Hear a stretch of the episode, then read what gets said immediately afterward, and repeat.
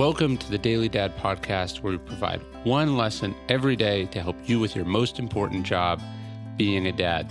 These are lessons inspired by ancient philosophy, by practical wisdom, and insights from dads all over the world.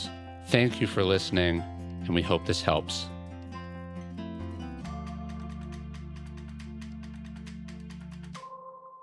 Show them how to do this. In 1952, Margaret Thatcher's father was driven out of office when a rival political party won a majority in the election.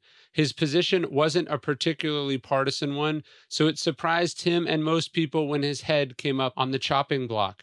Her father was upset. He was hurt. He could have reacted in a way driven by those emotions, but he didn't.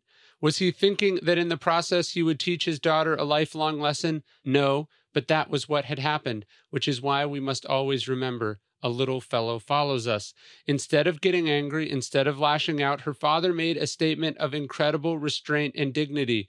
It is almost nine years since I took up these robes in honor, he said, and now I trust in honor that they are laid down. Although I have toppled over, I have fallen on my feet.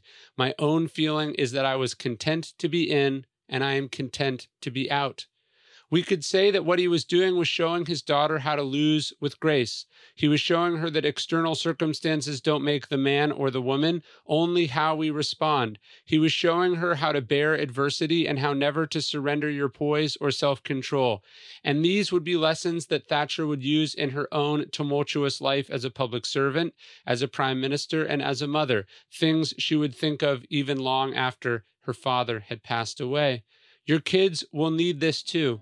So show them, show them by example, not just words. Show them when it really hurts, when you've been screwed over. Still, that your personal code of conduct matters more. Show them that they can get through anything. Show them how to fall on their feet.